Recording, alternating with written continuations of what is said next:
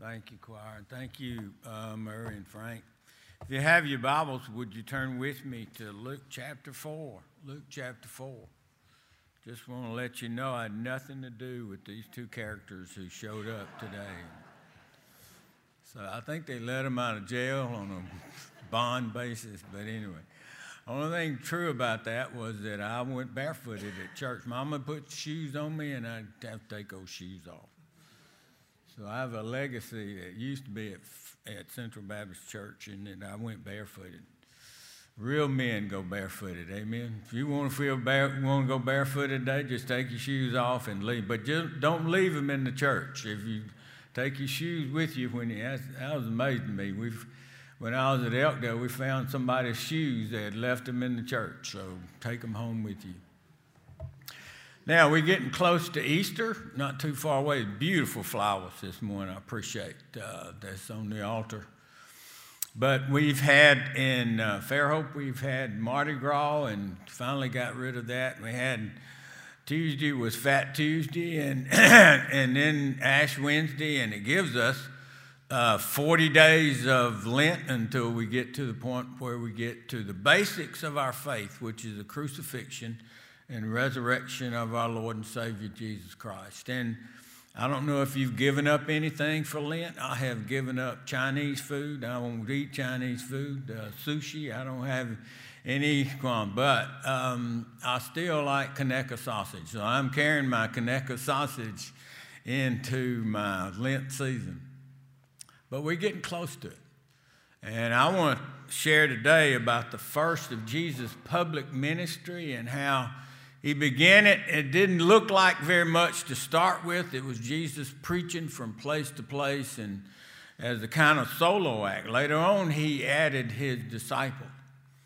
And the first place that he preached was in his hometown of Nazareth, and he started off with three pronouns the Lord has sent me, and the Spirit of the Lord is upon me, and and he gave them that sermon, and then he sat down, and they were almost there, almost persuaded, very close to being there.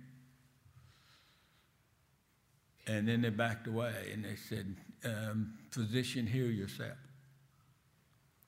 And Jesus began to share with them about you won't do miracles. And he was ready to do miracles in his hometown of Nazareth but they rejected him. He went back after that, and when he went back, there was still this same hardened attitude. Once you've had that kind of hardened attitude, you, you've almost got there. You feel God's presence, and, and He's moving in your life, and you feel His presence, and, and He just calls you to make that decision, and almost there, almost persuaded. But to bring somebody back to that point, it would take a special miracle of God. And I've seen people who have gripped the pews during the invitation time and they walked out and they never got back to that point ever again. Nazareth could have been a place of great miracles, but it never was. It's an unmiracle story about what happened to Nazareth. And that's kind of a hard way to start your ministry with spirit of rejection. But Jesus moved on to another place and he goes to Capernaum. Capernaum is one of my favorite places to when we, uh, Susan and I were in Israel, we were there twice. And there's a lot of commercialism there about what's happening, what happened at Capernaum. There's still uh, what the remnants of a synagogue that was there and it's still the remnants of Peter's home that was there. A fishing village on the north shore of the Sea of Galilee. But there he began a ministry, and it's a ministry that is spread throughout the whole world. It's the most powerful movement that's ever come, this world has ever seen. And there are churches in Russia, and there's churches in China, there are churches in Korea, all over the world, and it's even come to Selma, Alabama that powerful movement that Jesus started in a place called Galilee, which began with rejection. Now let's read about it. There are five instances here of things that Luke gives us about what happened in, in the fishing village of Capernaum. And if you have your Bibles, look in verse 31, and we'll just get in the middle of this. Okay, in honor of God's word, would you stand and let me read for us, beginning with verse 31. Now, I'm going to read this, so you don't have to worry about standing up, all of this, but we'll read the first part and then go from there. verse 31 And he came down to Capernaum, a city in Galilee, and he taught them on Sabbath day. And it was Jesus' uh, strategy to go to synagogues. And the synagogues uh, developed during the Babylonian captivity when the children of Israel were away from the temple and they couldn't get to the temple. And so each community had a synagogue. And in the synagogue, if you had 10 Jewish men, you would have a synagogue. And the word synagogue means to gather together.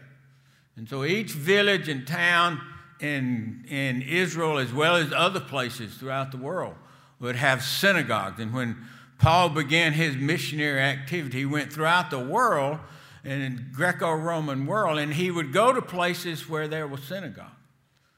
So Jesus began his ministry in these synagogues, and he came to the synagogue here in Capernaum, and he preached on several Sabbath days, and he taught them concerning God's word. Now, what he would do would take God's word and he'd make it fresh. He would take the Old Testament and give it that newness that only Jesus could give.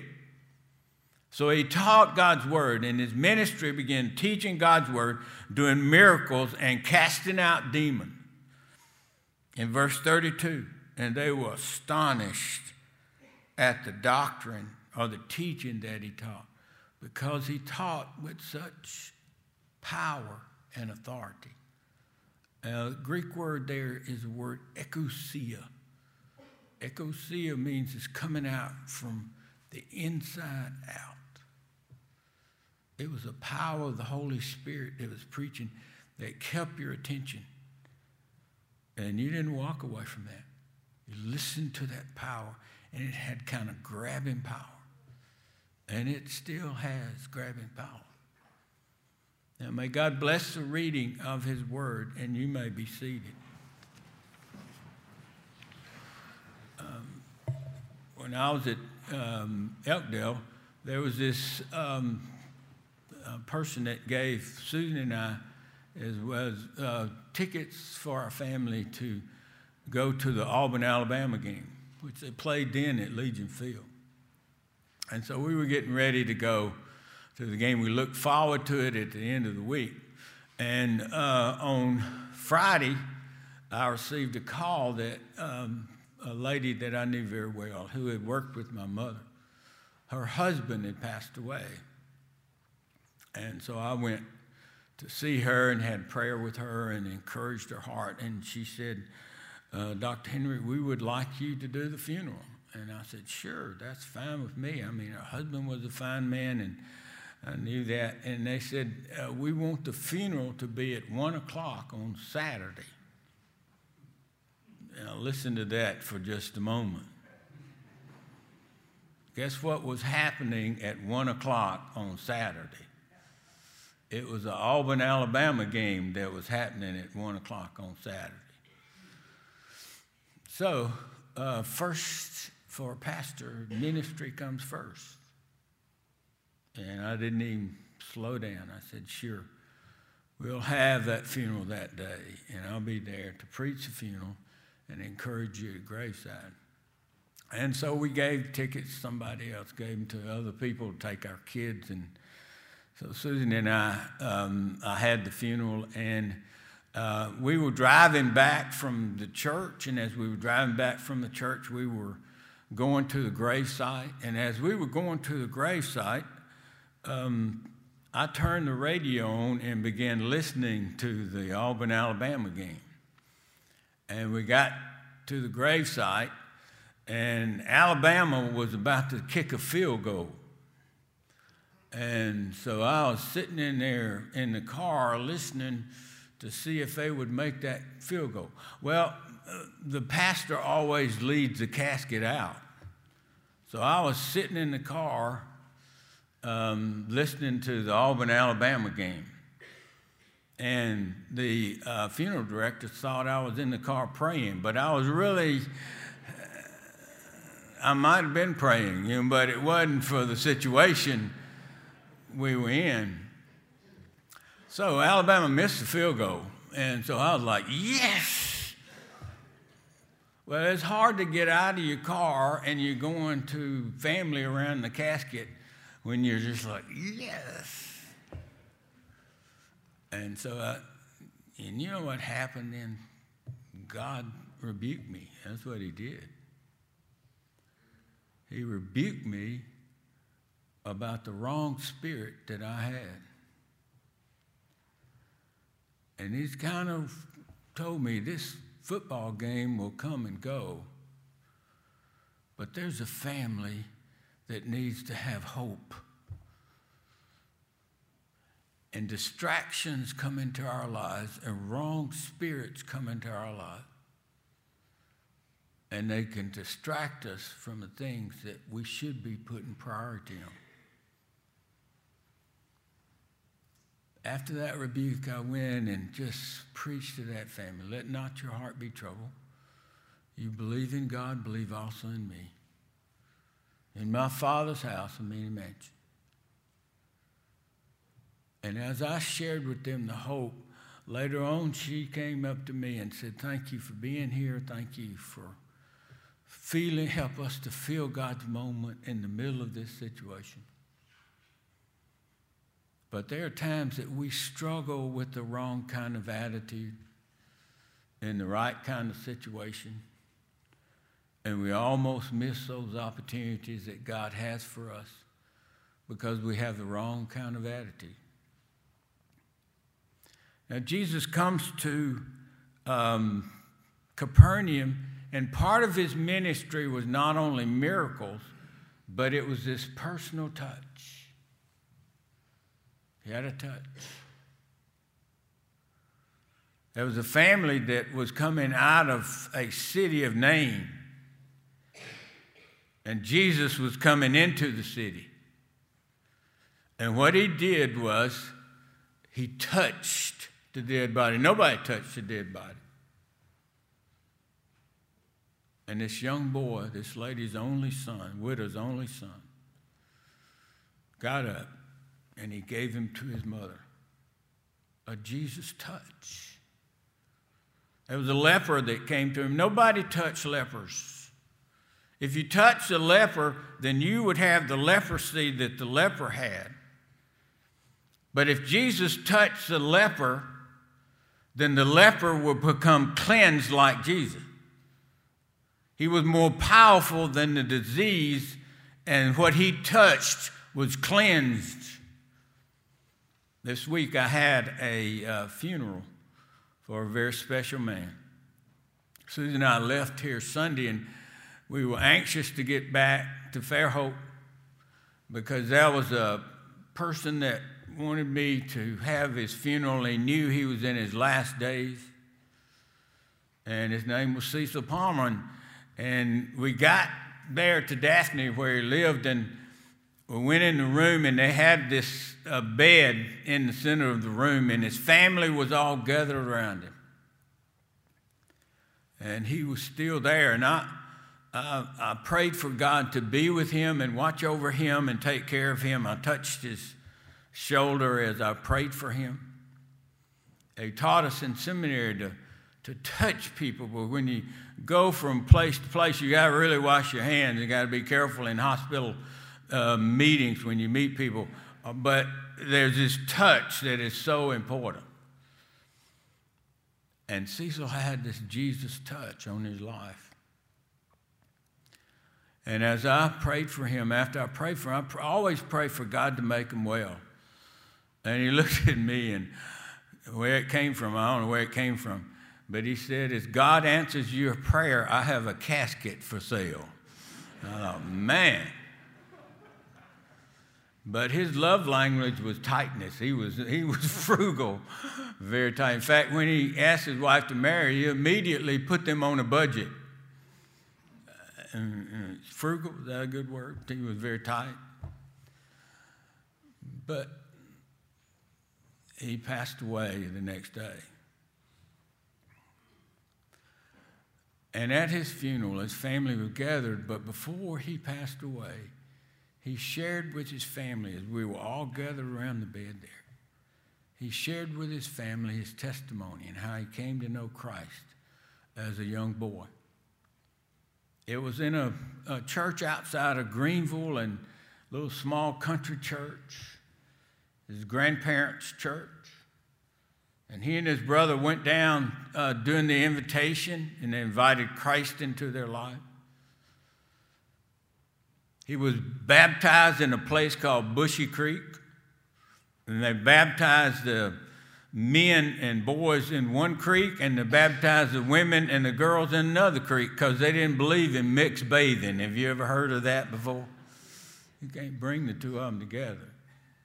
And you got to really be careful when you're baptized in a creek because I baptized in a creek, and you got to do kind of uh, upstream because you do it downstream, they get away from you and they go way out here, and you got to go chase them down all over the place. But he had a Jesus touch on his life. And he shared about how he met his wife so that all his family could hear his testimony and all his family could hear about the crucial points in his life where God had touched his life. The song I wanted to sing, if I could have sing, may all who come behind us find us faithful. May the faithfulness that we have influence those generations coming after us. May the footprints that we leave lead them to believe. May all who come behind us find faithful. And he left a touch of Jesus on their lives. That touch. Here's a ministry where Jesus touches. He touched the little children as the little children came to him. There was this touch that he had. And you know when you've had that touch of Jesus.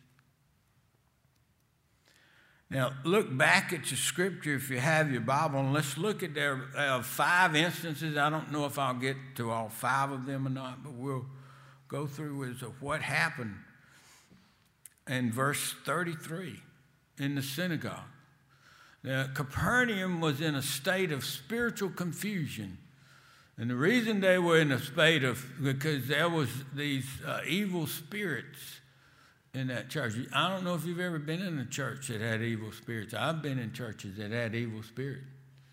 In business meetings, I have seen evil spirits come out of people and go at each other. Um, churches have been destroyed because of evil spirits.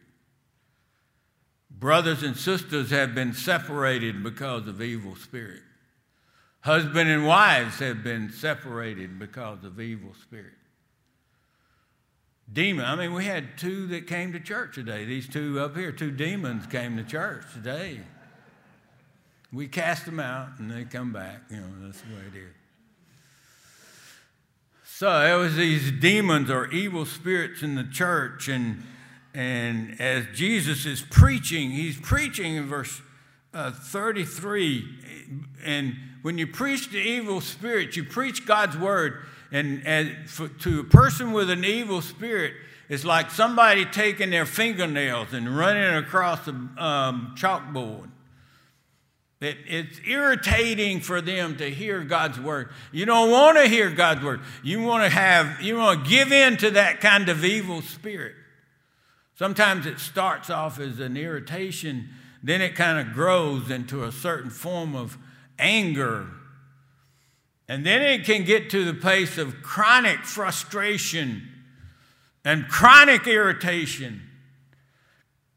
So that there's this running through a church and running through a relationship. This kind of relationship and that separates and pushes people away.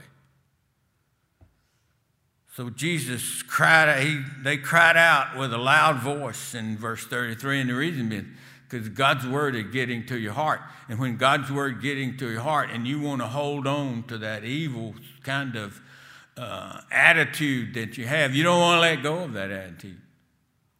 So they cried out. And they said, Jesus, we know who you are.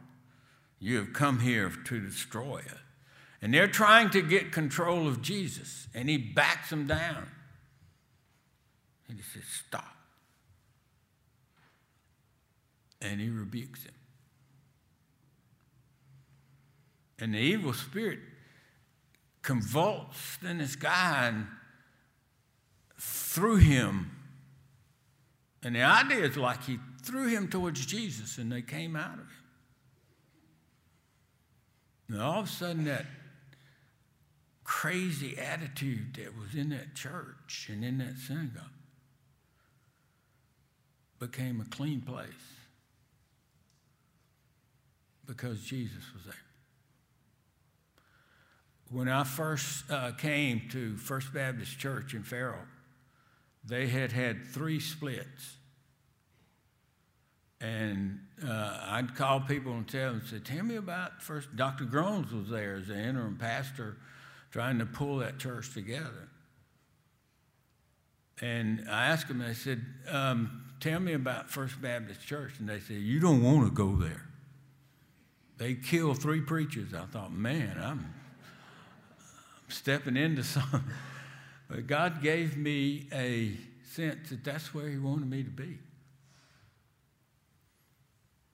And every week I just preached to him, preached to him God's word, preached to him about trusting the pastor, preached to him about the fact that God wanted to do something in that church, but you had to come together. The anger was so filled with that. Groups were in there, and groups over here, and groups over there, and they would meet in the sidewalk. You know how church and those kind of, they meet in the sidewalk and parking lots, and this group calls them up over the phone or hit it on say Facebook, and uh, can you believe what they're doing in that? And it just sits there and it separates the church.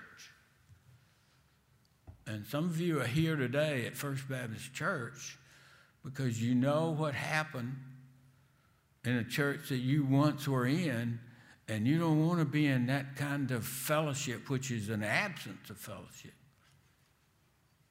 So the first thing Jesus did in synagogue there was a clean house. And he, and he emptied that kind of evil spirit that was in the synagogue. From the synagogue, he went to uh, Peter's house. And if you have your Bibles, uh, verse 38, and he arose and did left the synagogue and entered into Simon's house. And you can still see the ruins of what used to be uh, Peter's house in Capernaum. And his Simon's wife's mother had this kind of strong fever. And this fever just had a control over her. And it looks like the fever was taking her in the wrong kind of direction. I have an uncle, a great uncle anyway, that's buried in Ebenezer Baptist Church's cemetery uh, in Stanton, Alabama, because he fell in a creek when he was coon hunting and he had pneumonia. And there was a time back then, this was before penicillin, and there was a time if you could break the fever, then you would live. But if you didn't break that fever, you were gone. And he didn't break the fever. And it seemed like that Jesus is talking to somebody who has this fever, same way he was talking. He's talking to the fever, just like the same way he was talking to um, the evil spirit. And Mark tells us that, that Jesus, there were four people there. There was Peter and and Andrew and James and John, who would later become his disciple. And Mark tells us that he grabbed her by the hand, Jesus grabbed her by the hand and pulled her up. Now, I know there are a lot of mother in law jokes. Amen. Have you ever heard any mother in law jokes? Um, there was this uh, guy that I know of was um, he was a Christian man and his girlfriend told her mother, said, Listen, he doesn't believe in a personal devil, but otherwise he's a great guy. And she said, Well, go ahead and marry him because we'll teach him about the personal devil. And sometimes that happens. I was doing a wedding in um, at Elkdale, and um, going through the vows, and I said, um, "Do you take?" Told the groom, "Do you take so and so to be your lawful wedded wife?" And I said, "The bride's mother, do you take so and so to be your lawful wedded wife?" And he said, "No." And I said again, and I said, "Do you take so and so's mother to be your lawful wedded? Uh, take so and so to be your lawful wedded wife?" And I used the mother's name again. He said, "No."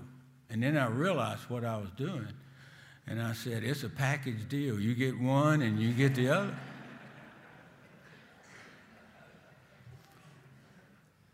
But this one was a good cook, evidently, and. Uh, there was no lunch there at the synagogue after the synagogue service. And so Jesus healed her. Fever just called the fever and said, rebuked the fever and left. And so Jesus healed her. And she got up and started serving, went to cooking Conecuh sausage and all these other things that they, no, she didn't do any sausage, not in a Jewish home. But I know it wasn't Chinese food either. She didn't cook Chinese food.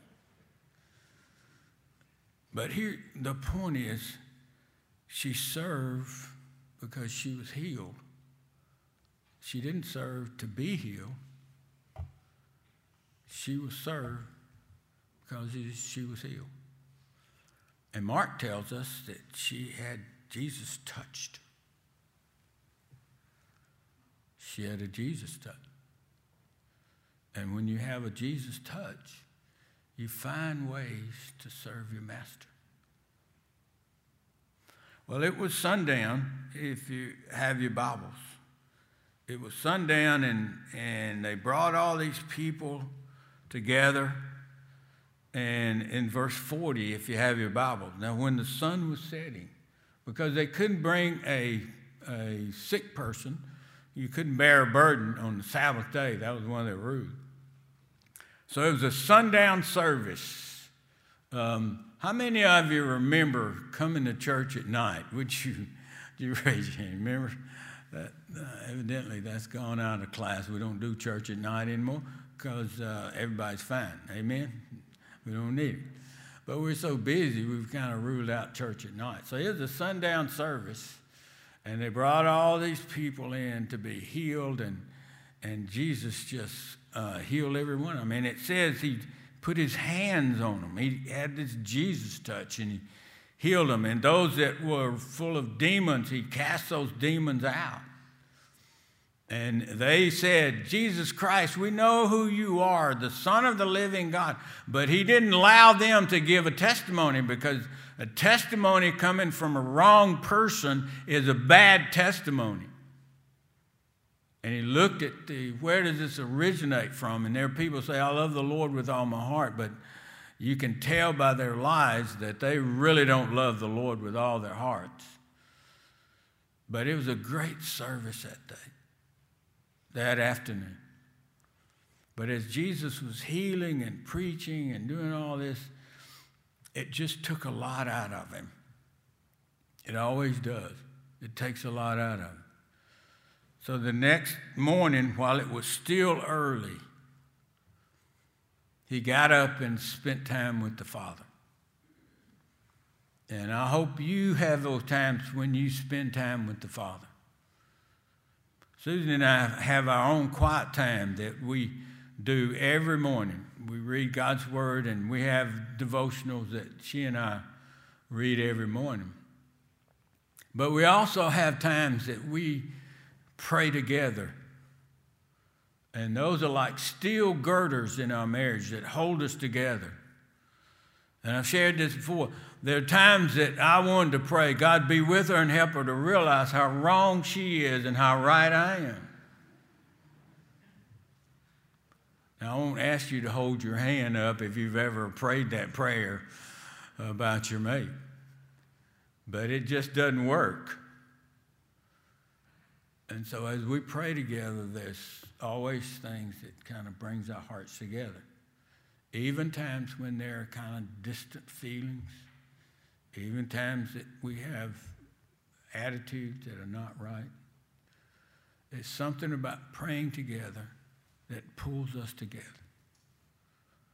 So early in the morning, even Jesus found time to spend time with the Father, to kind of re energize his life, to get direction and purpose for which direction he would like to go. And in fact, they came to get him to keep him in Capernaum, and he said, No, I need to go through other cities. My time is short. I only have short time here, so I got to make the most. And he would go from town to town. He left Capernaum and went to all these little bitty cities, and there he would preach God's word. I want to talk about the Lord's touch on your life. It's something you know about, but it's also something you feel. I have felt God's touch. Doesn't always come, but I've felt God's touch. Usually when I needed it the most. A time when I was down and the energy level in my life was so low that I needed a fresh touch. Now, I've been with God early in the morning and, and just poured out my heart to Him and in ways that He could, I knew He was there. And somehow, in the midst of that time, I felt His presence and His touch on my life and, and sending me in this direction or sending me in that direction. It's God's touch on our life. Sometimes it's rebuking me to get rid of the wrong attitude that I have and it, God has to, has to really sometimes grab me to let me know this is a wrong attitude and you shouldn't have it. But it's God's touch. He touched then, and He's still touching. Um, there are different love languages and different love ways to you express and one is quality time. You spend quality time with somebody, and that's, that kind of draws you together. And we can get so busy in things that we do that we fail to have quality time with each other. And there are words of affirmation that is another love language. And that, that love language, you tell somebody, I want you to know that I love you. And I remember one girl telling me how much she felt knew that her dad loved her, but he never told her. Then that kind of gifts what you give, and I hope this week you gave each other some gifts for Valentine. If not, you can find them on sale at Walgreens and make up maybe for a lost time. And then there are acts of service. I mean, my mama used to punish me for vacuuming by making me vacuum. And I still feel her punishment. But uh, Susan will see me vacuuming the house, and she said, He loves me because he's vacuuming the house, and there are acts of service. But then there's touch. My dad had a hard time touching. He grew up in a time when life was hard, and when I came back from Vietnam, they met me in Montgomery, and everybody hugged me, but my dad shook my hand. He came from a family just, just hardly ever hugged each other. I, I, I, won't be a Mennonite for several reasons. I I'm really impressed with the Mennonite. But one reason I won't be a Mennonite is because the women don't shave their legs. I think that's in Scripture somewhere. It ought to be um, that women ought to shave their legs. I think that's a good thing. But also, uh, the men kiss each other on the lips. Now, I don't want to go that far. I really don't want to go that far. Um, you greet each other with a holy kiss. They take that uh, uh, really strict scripturally. And the men, don't do that. But I will hug people. And I hug my boys, and I grew up hugging them, and I hug my grandchildren, and they're men that I hug because I thank God for them. And I thank God for their stance as Christians. And I appreciate them very much. God's touch. We need God's touch. There was a pastor in uh, New Orleans, um, and he was he was preaching in New Orleans and at night in New Orleans when they preached to R.G. Lee, one of the great Southern Baptist pastors. And at night, they would open the windows. And on Monday morning, there was this girl that came to see him. And she said, I was standing outside that window last night.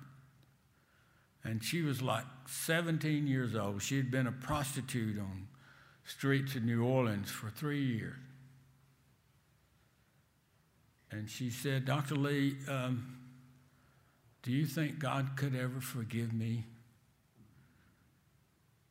And then she shared her story, and he said it was like somebody had taken a cesspool and poured it on his pastor office.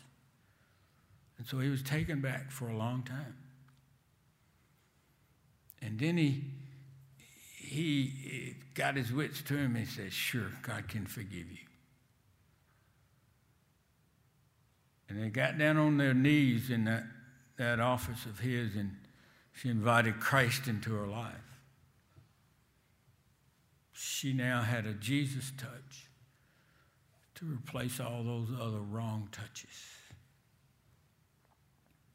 Two years later, Dr. Lee went to Memphis and he built a beautiful church, big church there in Memphis. But there was a knock on his door, and he opened the door, and this was this lady, and she had found a guy who also had come from a bad experience in life. And she said, We want to get married. We, we both have felt Christ in our life and we want to get married. And so Dr. Lee uh, married him there in his home. And as she was walking out of that house, it was like a full moon was up in the sky. And she looked up and she said, Thank you, God, for giving me a second chance. That's a Jesus touch. Now, maybe you're here today and you just need a Jesus touch. Maybe you're here today, you need to have a renewal of a Jesus touch in your life. If you have your um, hymnal, would you take your hymnal and would you turn it to our invitational hymn, which is in 628. 628. I really like the Gaithers. They're, they're, um, they're just great songwriters. God has given them the gift of songwriting. And God will give them a song, and He talks about it's like manna from heaven. And if you don't sit down and write it down, then it, you'll lose it.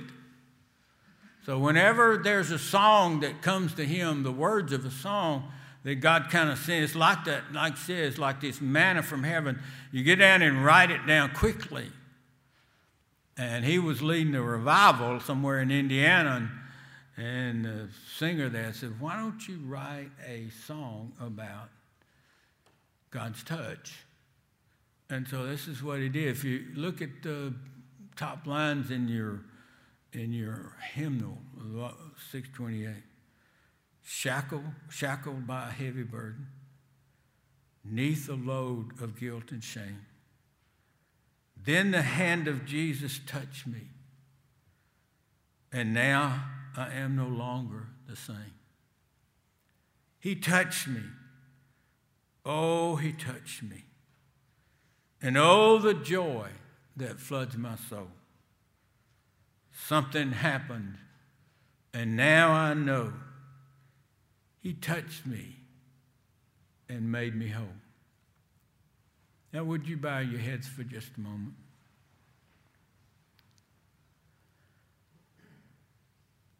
Just you and the Lord. Maybe you've never felt God's touch in your life.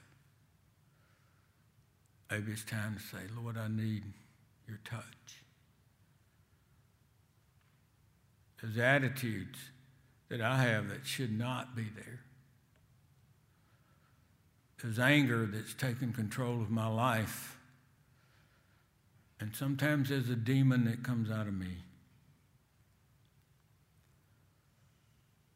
So, Lord, I pray that you would just give me that touch in my life. Rebuke me where I need to be rebuked, for I need your rebuke. But also make that rebuke a place where your grace flows. Maybe you need a fresh touch. Maybe you know somebody that needs God's touch in their life. Maybe you know a relationship that needs God's touch. Maybe you need a church attitude, God's touch. Would you just open it to Him? In the quietness of a moment, feel God's touch.